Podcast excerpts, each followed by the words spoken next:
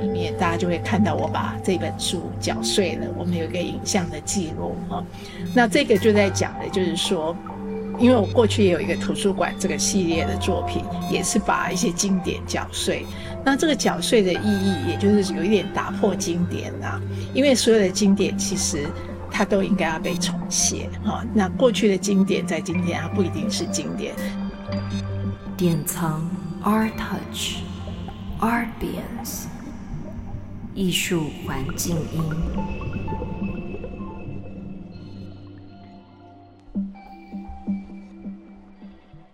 你知不知道什么是当当当当当当？什么当当当？当的当当当当当，就是。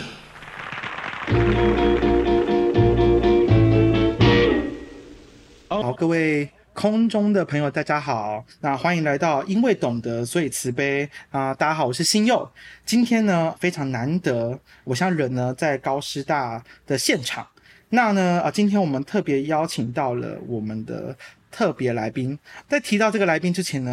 啊、呃，我先跟大家聊聊，就是每次讲到艺术的时候，你第一印象想到的是什么？那对我来说啦，因为我很常跑那个博览会啊，就是一些高大上，你知道，就是然后对一般民众来说呢，可能艺术就是跟生活充满很多距离啊，或是套一句我妈常讲的，哎，对不起，喝雅了再剩个名家这样子，好像离一般民众很远，或者是呢，很多艺术呢，呃，在美术馆呢也常常给人一种这个我也会。或者是这个也可以哦，这种很难懂的印象。但是在今天呢，透过这节目要跟大家分享的是，有一些的创作是完全不同。那这个艺术家呢，就是吴玛丽老师，我们能欢迎他。Hello， 大家好。好，老师非常冷静，害我更紧张。今天呢，是什么风把我们吹来高雄呢？我们出了外景啊。最近呢，在高雄市立美术馆呢，有一档展览，就是“当吴玛丽个展”。那这档展览呢，正在进行中。那这档展览呢，是美术馆方跟策展团队筹备了三年的时间。那可以说是玛丽老师近年来最完整的一个回顾的呈现。那展览内容呢，大致上分成了呃几个子题，那包含前卫异果。奇异的异，果实的果，前卫异果，知识体系的解构。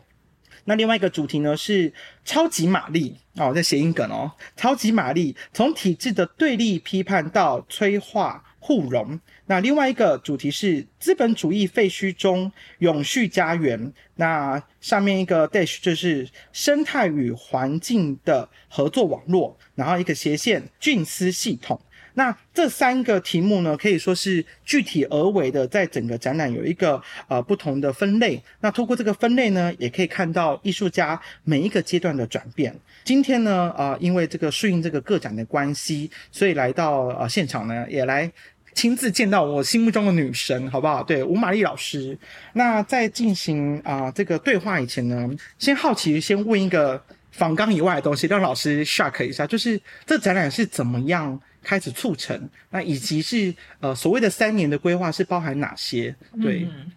嗯，嗯我想这个展览会形成，当然还是要非常谢谢高美馆，因为他们呃就是三年前就有跟我提，希望呃做一个我的个展，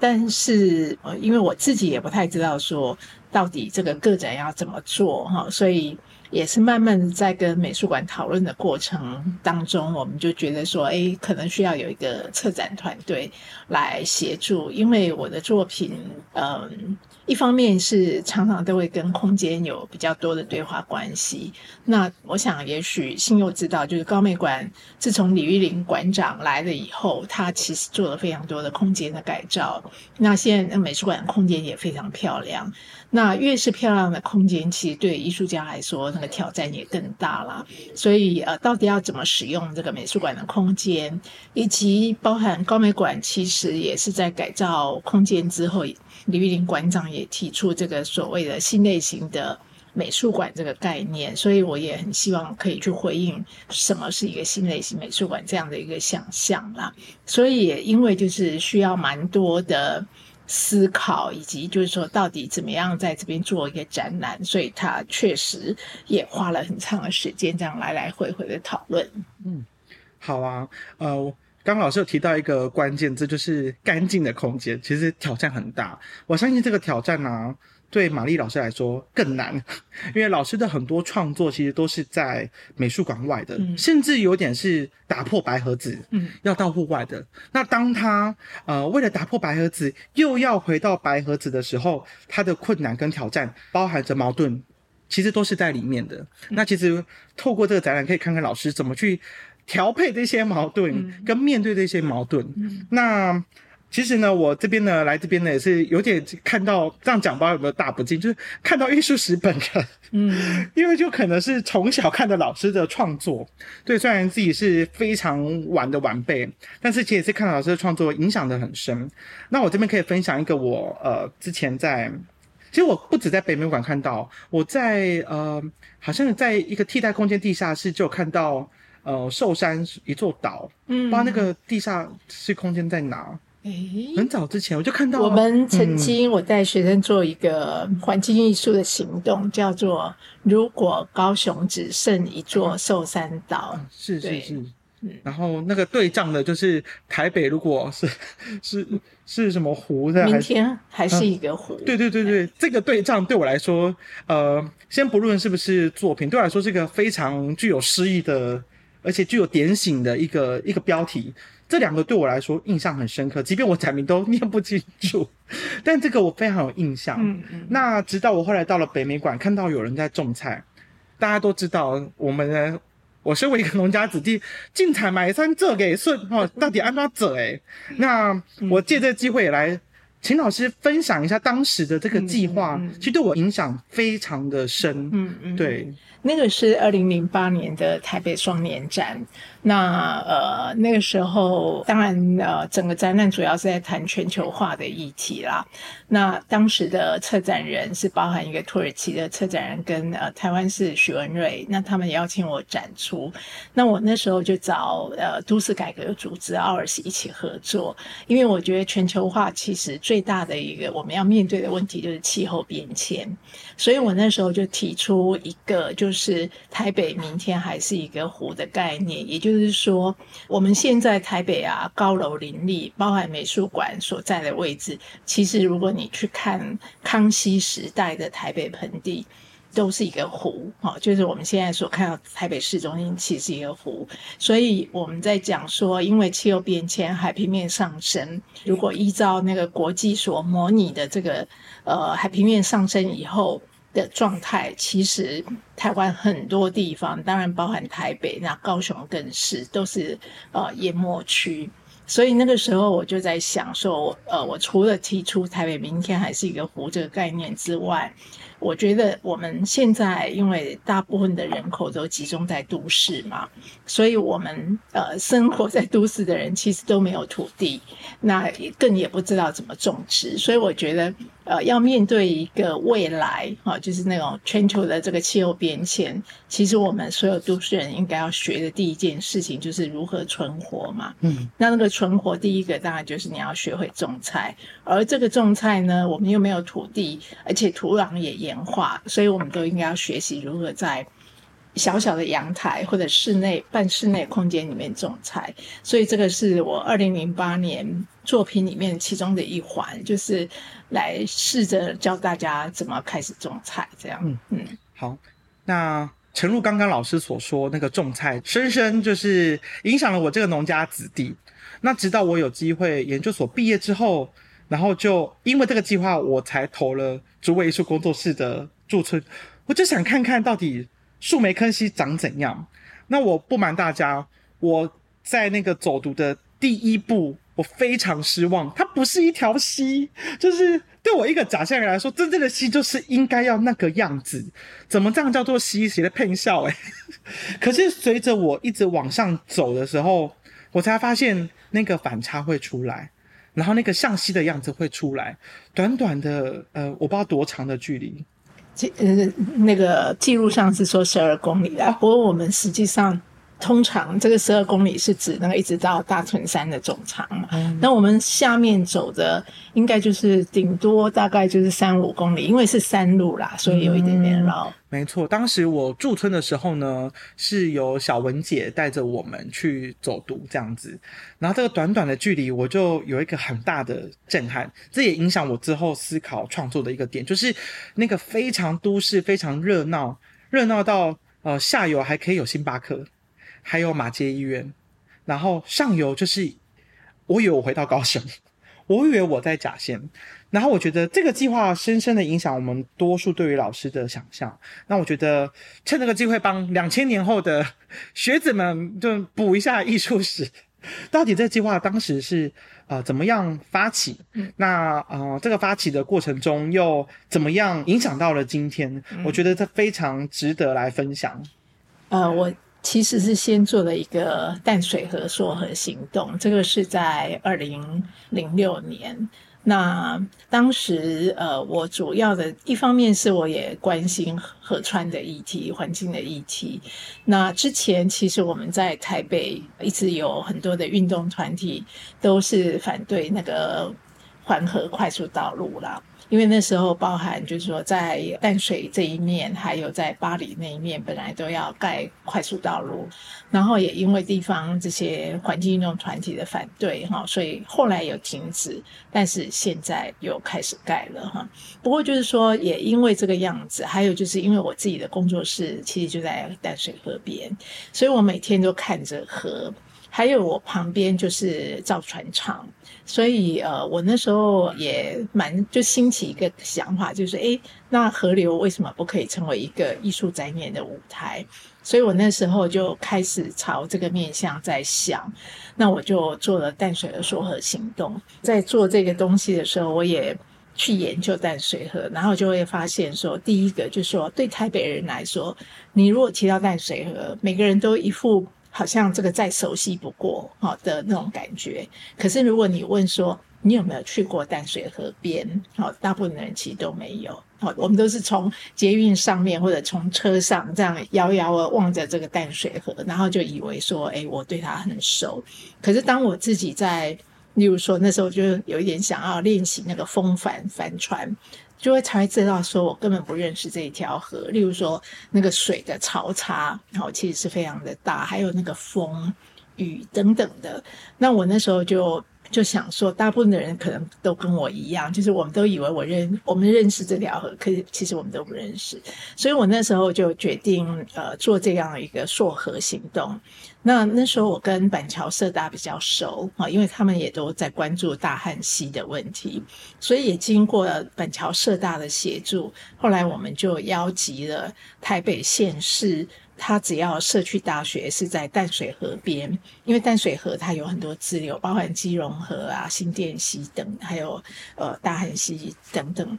就是说我们就邀集了这些社大一起来关心，然后一起来溯溪。那我觉得那个溯河的那个经验蛮好玩的，因为我们熟悉的一般的淡水河都是指就是说从关渡然后你会看出去的这个呃出海口，那那个河面是很宽大，然后那个水因为也比较深，所以它其实是可以走大的船、哦、它那个船可能有一百个人可以容纳然后行船。可是你如果走基隆河，基隆河是很小，水很浅，那个时候我们要溯，我们就只能从三角渡坐那个三板船，然后一个三板船大概只能容纳四五个人而已。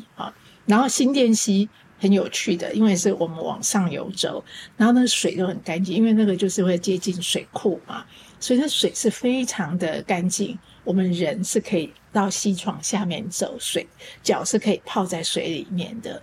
那大汉溪呢是又脏又臭，然后又很你根本没办法靠近，因为它的两岸呢有很多的违章建筑等等的，你根本没办法靠近。我们是坐着小巴在车上往外看认识大汉溪的，所以单单从我们的身体跟这个溪流的那个关系，我就觉得这件事情就超震撼的，就是我们以为我们很熟的东西，原来跟我们的身体经验那个关系是这么的遥远啊。所以也是因为这个样子呃，后来我也在思考这个东西可以怎么样继续发展的时候，就发现说淡水河的问题太多太大，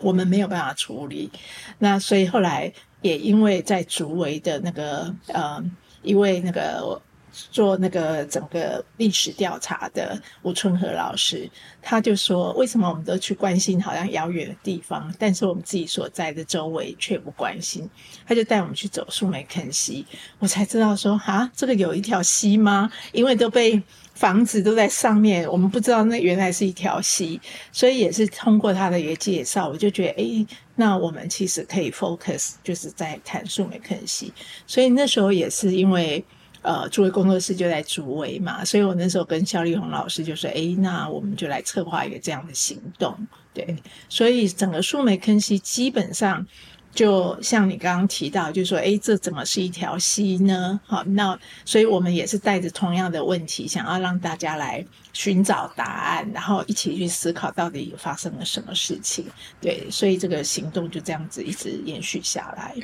刚刚呃，短短几分钟的分享啊，各位听众朋友呢，就是不要以为就是一个资料的搜寻跟关心，其实老师过程中有发起的很多呃很多延伸的，好，好像看似不是作品的或看似离题的呃事件或者活动，但它其实最后都紧扣着从这个溪流的关心而来。也透过这个过程，大家对于作品的想象才有机会打开，就是我们对于作品的想象不再。关心河不是只是画一条河或是拍一张河流的照片，除了这个物件的本身之外，它更多是呃事件的发起。对我来说，而且当我呃有机会书写再回头看老师计划的时候，如何发起事件并且让事件啊、呃、进一步的串联，基本上对我来说就是一个老师很重要的创作方法跟实践方法。那只是对于这样的创作方法，我们可能比较没那么熟悉。那其实刚听完呃这些过程的描述啊，其实有一个点我也是一直以啊，透过这个机会来询问，就是啊，其实对于呃，尤其是艺术家，一个作品它的命题有没有效？其实老师一开始关心的命题，其实非常环境，嗯，它一开始就不会是在那个艺术世界的坐标里的问题，它非常具有社会性，然后非常具有环境议题，甚至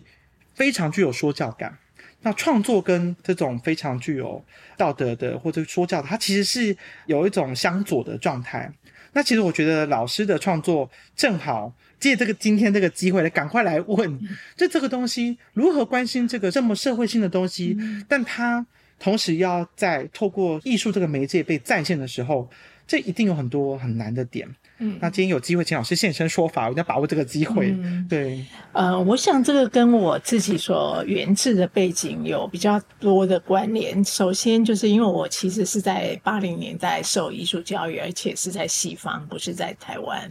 那呃，我开始会学艺术，其实就是因为我看了，例如说西方有很多的偶发艺术啊、行为艺术啊，甚至于呃有非常多的文化行动。好，它都是在这个艺术的范畴里面被理解的。那这些东西其实本身就蛮吸引我。那我觉得它吸引我，另外一方面也是因为，就是说我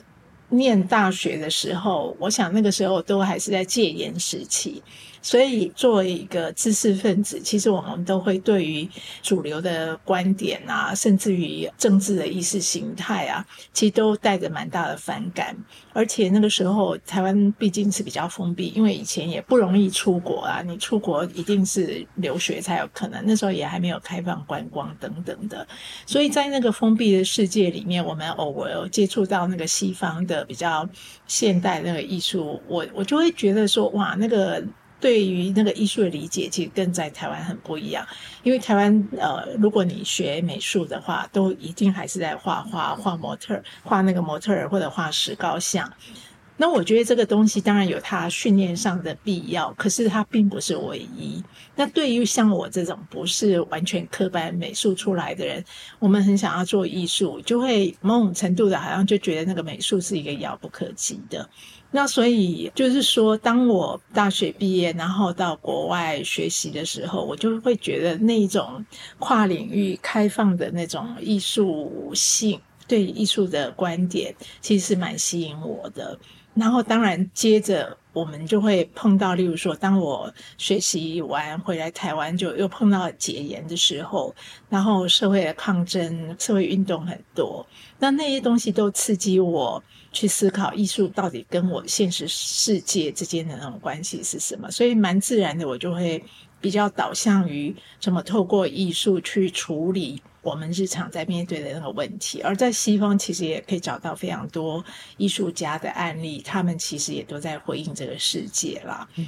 对，所以呃，所以简单的讲就是说，如果要用一个名词来说，在七零年代呃，一方面艺术很流行一种所谓的现地制作，现地制作就是说你呃怎么利用那个场域本身的特殊性，不管是物理上的、地理上的，还是精神层面上的、文化历史上的，去回应你所在这个场域。那因此呃另外一个名词当然就叫艺术介入，所以某种程度我就是融合了一种现地制作跟艺术介入的这样子的一种创作形式，想要去回应我所面对的这个世界。那当然就是说嗯，要做一个所谓的艺术介入，当然你就要去思考一个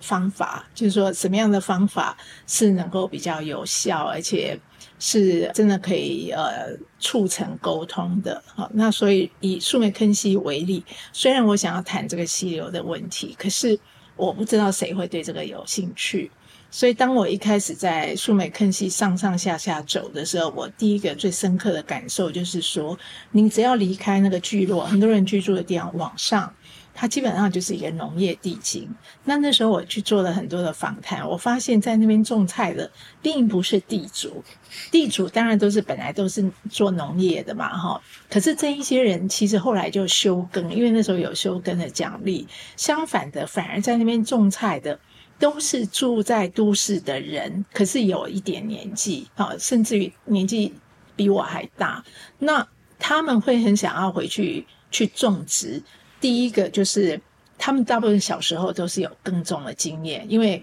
过去台湾是农业社会。然后第二个就是当你年纪越大，你会发现劳动是很重要的，因为劳动是促成你健康的一个非常重要的一个要素。所以他们种菜其实不是纯粹说只是为了要种来吃，而是让身体劳动，那个是维持健康的方法。还有再来，当然从食物来说，就是说你自己种的你吃起来更安心嘛。那所以我就会发现说，诶，竟然是这些都市人在种植，那这个又引起我蛮大的兴趣。后来我就觉得我们应该用食物为题，所以我那时候就觉得说，诶，那我就来先来办一个树莓坑溪的早餐会，然后就是做一年，然后每一个月固定就在一个周末，我们就到不同的位置去，在那边呃，我们就跟那个种菜的人买买他种的种菜，然后吃，然后一方面让我也认识在地的人，然后同时我们也邀请有兴趣的人都可以来参与，然后我们就来聊。从一开始都是从食物开始，可是食物一定会跟水有关系，然后就会跟溪流有关系，所以那个整个议题是这样串起来。所以我想树莓坑溪环境艺术行动最开始还是从早餐会开始，那早餐会就会变成是一个很重要的一个间接的沟通的一个媒介，因为大家对吃都很感兴趣，然后从吃你去认识土地，认识在地，然后了解节气，了解人跟整体环境的关系，这样。那个早餐会啊，就是吃的这件作为一个呃方法，或者是一个哪怕可能到现在有点形式，我觉得很多艺术家也在办吃，但我不否认，就是我第一次知道吃早餐啊，还有共识这件事情，就让我觉得我有机会让自己的婆妈感更合理化，尤其是呃跟自己啊、呃，你会发现你妈妈比你还厉害。我第一次觉得这个超适合让自己的啊、呃、亲人来做。我可能是受到老师这个影响。那老师在聊树莓坑溪的时候呢，我就想起上礼拜啊、呃，我才刚参与过共煮一壶树莓坑溪生态茶，然后采集走读原生及入侵物种的这个走读的生态走读的活动。那当时我也是第一次，就是呃，我才有一个感觉，因为以前都是看资料嘛，玛丽老师就是玛丽老师，然后我后来因为驻村看到了溪，可是那灵光只有一半。直到上一次走读，我就觉得那个灵光是有机会重叠的，就是老师都会在现场了，所以这个作品哪怕是事件，它对我来说还是具有一种灵光感，就是真机终于有点像那个富春山居有没有合并了。所以这当天参与活动的人啊，不瞒大家说，呃，很多是我典藏的前同事们，然后这些前同事们都是抱着朝圣的心情去参与这条溪流。那其实也因为如此，大家才会发现。呃，光是吃就可以谈很多，哪怕他，嗯、呃，我很常自己写文章，写文章就是要正反合，自己打自己巴掌。哪怕很多行为大家都形式化，但正因为他每一个事件都是在那个时空里，他永远有一个很细微的差异，这个差异永远有待观者去发现它，而不是因为是吃就觉得它这个形式是僵化的。就如同我们看每一张画，它都只是画，可是画每个都有差异，每个艺术家或是他的对象都有不同，那为何绘画的差异性这个时候被放大？为何这些事件很容易被僵化？这也是我想借这个机会跟大家就是、嗯、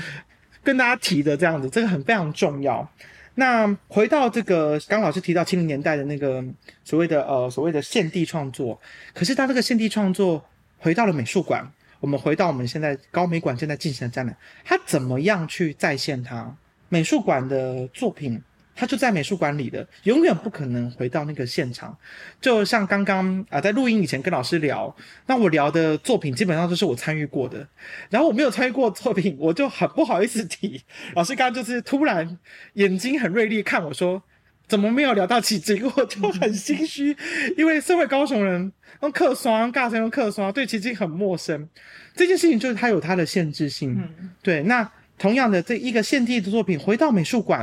啊、呃，再回到展场，这次有怎么样的挑战？我觉得可以针对这个点，老师再进一步的提一下跟分享一下。嗯、对，呃，我的作品刚当然就是说有提到的几件作品，它都比较是呃会跟社群有一些互动啊。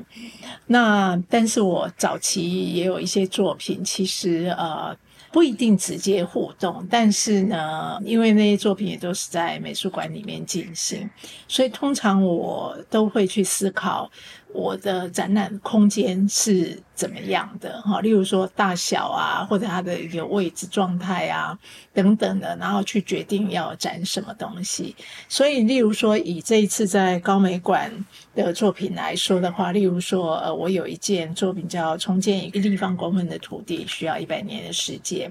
像那件作品就是非常概念性的做法，我其实是用土壤去塑造这些字。但是到底它要做多大多小会摆放在哪里，其实这个就会因着美术馆的空间而定。所以以这一次呃，因为美术馆的空间它非常的大，然后它又有阁楼、哦、那样的空间，所以我们那时候我在跟空间设计的田中原在讨论的时候，我就会希望说我这个土在一楼的时候，就观众进来的时候，那个土的高度是让它不太知道这个是什么，只知道有土，但是没有办法看到整个全全景。可是他必须要到二楼的时候，然后看下来，他才会知道说，哦，这是怎么一回事啊、哦？所以这个就是一个空间的运用。那他如果假设呃，我现在换到另外一个展场去展，他没有这样的空间条件，那即便同一件作品，我的呈现方式就会不一样。那这个就非常是有现地制作的概念，即便在美术馆里面也是这样子在进行。那奇迹那一件作品呃，因为这是这几年我跟学生一起，我们不断的在奇迹里面做各种访谈，那我一样的是从食物开始，因为大家去奇迹就会想要吃海鲜嘛，好不然看看海，因此我也是从，因为大家去那边就是想到吃，所以我就想说诶，我单单从吃我就会认识很多不同的味道，然后我就从这个不同不同的味道去探索什么样的人住在这里，然后就发现大家都来自不一样的地方，所以我就是用食物开始去谈这个城市的故事。那只是说这件作品是用影像呈现，那到底影像怎么呈现，这个又会跟空间条件有关。也就是说，因为美术馆的那个挑高非常的高，所以我们就要思考说我要怎么布局。还有因为我有六个影像，如果每一个影像都同时都是那个访谈，我想那观众会受不了，你知道每个每个画面都是在讲话，很很可怕。所以我们就让它是一个参差的出现，就是说六个画面可能同时只有两个是呃访谈的内容，然后当换到另外两个的时候，其他的就变成海的声音。所以我等于是在这一次的展览里面，一个是土跟土地有关的一个空间，然后一个是跟水跟海洋海浪相关的空间，所以山跟水我都有了。我们从呃树莓坑溪，然后聊到种菜，然后也聊到高美馆呃档这档个展之外，那除了呃老师透过很多事件的发起去、呃、打开不同的艺术的想象之外，作为一个呃先驱者，老师也是很早就开始斜杠哦。老师曾经呢呃是在远流出版社的艺术馆丛书担任主编。那作为这个斜杠先驱呢，我自己是个人深深的相信，这个斜杠身份其实也就是影响着老师的创作。那借这个机会呢，也请老师分享一下这个斜杠身份跟他创作的关联，以及到现在的总种种的关系为何这样子。嗯，我想如果呃比较细心去观察的人，大概都会发现说我所出版的书其实都跟我的作品有关啊。那其实我在学生时代，就是从我在德国念书开始，因为我自己就是觉得需要透过阅读去理解很多的东西，所以我就会觉得说，诶，我们的中文书都很少啊，艺术方面，所以我等于是一边自己在念书，那我就一边试着去翻译了。所以我其实在学生时代就在透过翻译在生活啊，真的是靠翻译生活。那后来回来台湾以后，也是因为刚好远流那边有这样的一个机会，所以我担任的是外部的那个主编啊，就是那时候就是由我自己选书，然后就找人翻译，然后出版。那就如刚刚讲的，就是说我会出版的书基本上呃第一个就是说是台湾基本上出版界在那个时候还没有的，所以大部分都是介绍当代艺术比较多。例如说我们都知道有很多的艺术的画派，但是其实都没有好好的一本书来介绍什么是表现主义，什么是印象派，所以我们就会先去介绍这样的书，然后慢慢就会有一些比较深入的议题，包含例如说女性主义艺术啊，然后我们也会去谈那种所谓的艺术介入空间啊，然后到后面去谈公共艺术啊，甚至新类型公共艺术，这个整个那个系列的观点也都是通过这个整个丛书给引荐进来啦。那所以呃，其实大家也因此呃会很好奇，就是说在高美馆那个展览里面，其实呃我们的策展团队就会觉得说，因为我出了很多的书，对于在学艺术的人其实影响很大，因为那个是在过去大家接触到国外资讯非常重要的一部分，所以他们就会认为说，诶，在这个展览里面也要特别弄一个图书区，就让大家知道就是说我的一些作品背后的很多的观念，以及它对于台湾所谓当代艺术世界的影响，其实也都在里头。对，那就有这样子的一个书区的 呈, 呈现。但在这个图书区的旁边，其实我有一件作品，大家如果去美术馆可以特别去看，就是巴鲁巴这件作品。因为巴鲁巴也是我在最早写的一本把现代艺术介绍给青少年甚至儿童了解的一本书。那当年这一本书呢，是台湾的非常畅销的一本书啊，很多人呃，其实现在都大学毕业了哦，可是他们当年很可能是因为读了巴鲁巴，后来才决定要是学美术。因为如刚刚讲的，就是说在西方的现代艺术的观念都是比较开放比较自由的，所以透过巴鲁巴这本书，我就把那种比较自由的很生活性的那样的艺术观念给介绍进来。那在这个展览里面，大家就会看到我把这本书绞碎了，我们有一个影像的记录。那这个就在讲的就是说，因为我过去也有一个图书馆这个系列的作品，也是把一些经典绞碎。那这个绞碎的意义，也就是有一点打破经典啦、啊，因为所有的经典其实它都应该要被重写。哦，那过去的经典在今天它不一定是经典，所以在这一次的高美馆展览里面，大家就会看到我把我自己写的书缴税的这个影像记录，我想应该是蛮刺激的。就是缴税的，我我想到就是我呃很惨白的办公室生活，的确缴税会有一种快感，就是尤其面对再也不用重新看的东西的时候，把它缴税就是 say goodbye 的那种感觉。那的确它就是呃在某种意义上它其实是非常的有点挑衅的，对我来说。那除了这个斜杠身份之外呢，那我们其实呢有针对这个广播呢有像呃在脸书上分享，有任何民众可以分享自己的一些看展的心得或是什么问题想要问老师。那有一个民众呢非常开心的，他就是对于展览现场呃有一件作品叫做告诉我你的梦想是什么，非常有有感触。那这个民众他说到呃整个作品分为呃美丽温馨，然后让自己的梦想小船也成为作品的一部分，感觉不但与有容焉，而且跟着大家的梦想一起前行的勇气，更感觉在梦想的路上并不孤单。这是呃我们线上的民众跟我们分享的。那这个民众他同时也是一个说书人，所以他非常呃喜欢分享故事的美好。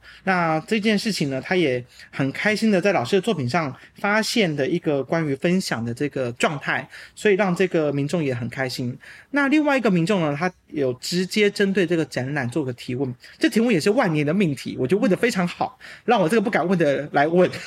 对，那这个民众他问什么呢？他问老师说呃老师本身就是一位策展人，那为什么呃呃，不要自己策展呢？哦，这个问题我觉得很值得分享，老师可以简单提一下这样子。嗯，我其实比较不太会认为自己是策展人啊，因为我呃，例如说刚刚我们提到树莓坑溪，虽然我是扮演着策展人角色，可是这种策展是比较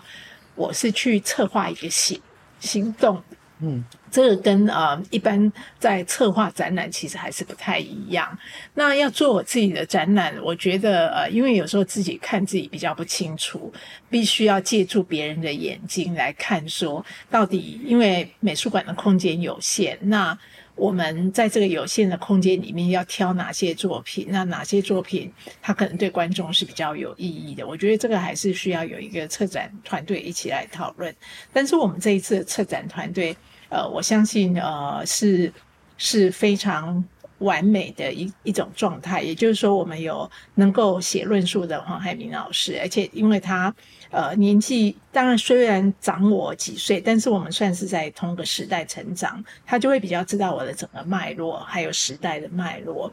然后有美术馆的策展人就是崔彩珊，因为他对美术馆空间很熟悉，他自己也是常会做社区艺术这样的呃一个创作者，然后他也有在画廊工作的经验，所以他会比较了解说那个空间应该要怎么运用会比较好。然后我们有建筑师田中原，因为他熟悉建筑空间，而且他其实是也是一个艺术家，所以他会比较知道说到底什么样的作品在什么位置怎么呈现会有一个比较好的效果。所以我想我非常幸运的，这一次除了有高美馆馆长还有展览组，还有尤其是推广服务组，他们呃，因为我有很多的作品都是要民众参与，然后他们就会设计很多的行动去让民众参与，所以就是非常难得有一个这么棒的一个团队一起工作，才有办法让展览能够比较完美的形成啊。嗯，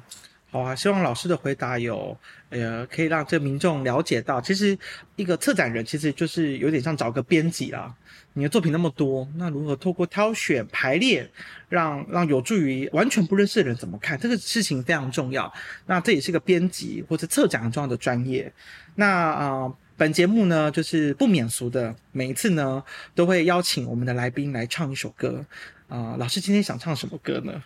就我家门前有小河。好，那我们的 Andy 呢就在这首歌声中度过，那也非常谢谢各位在线上的聆听，那我们跟观众朋友说声拜拜，拜拜。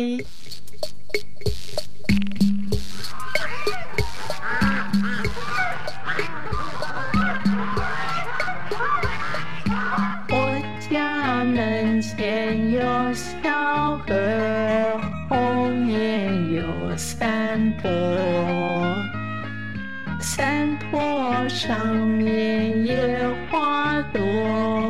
野花红似火。小河里有白鹅，白鹅戏绿波，新红绿波鹅快乐，昂首唱情歌。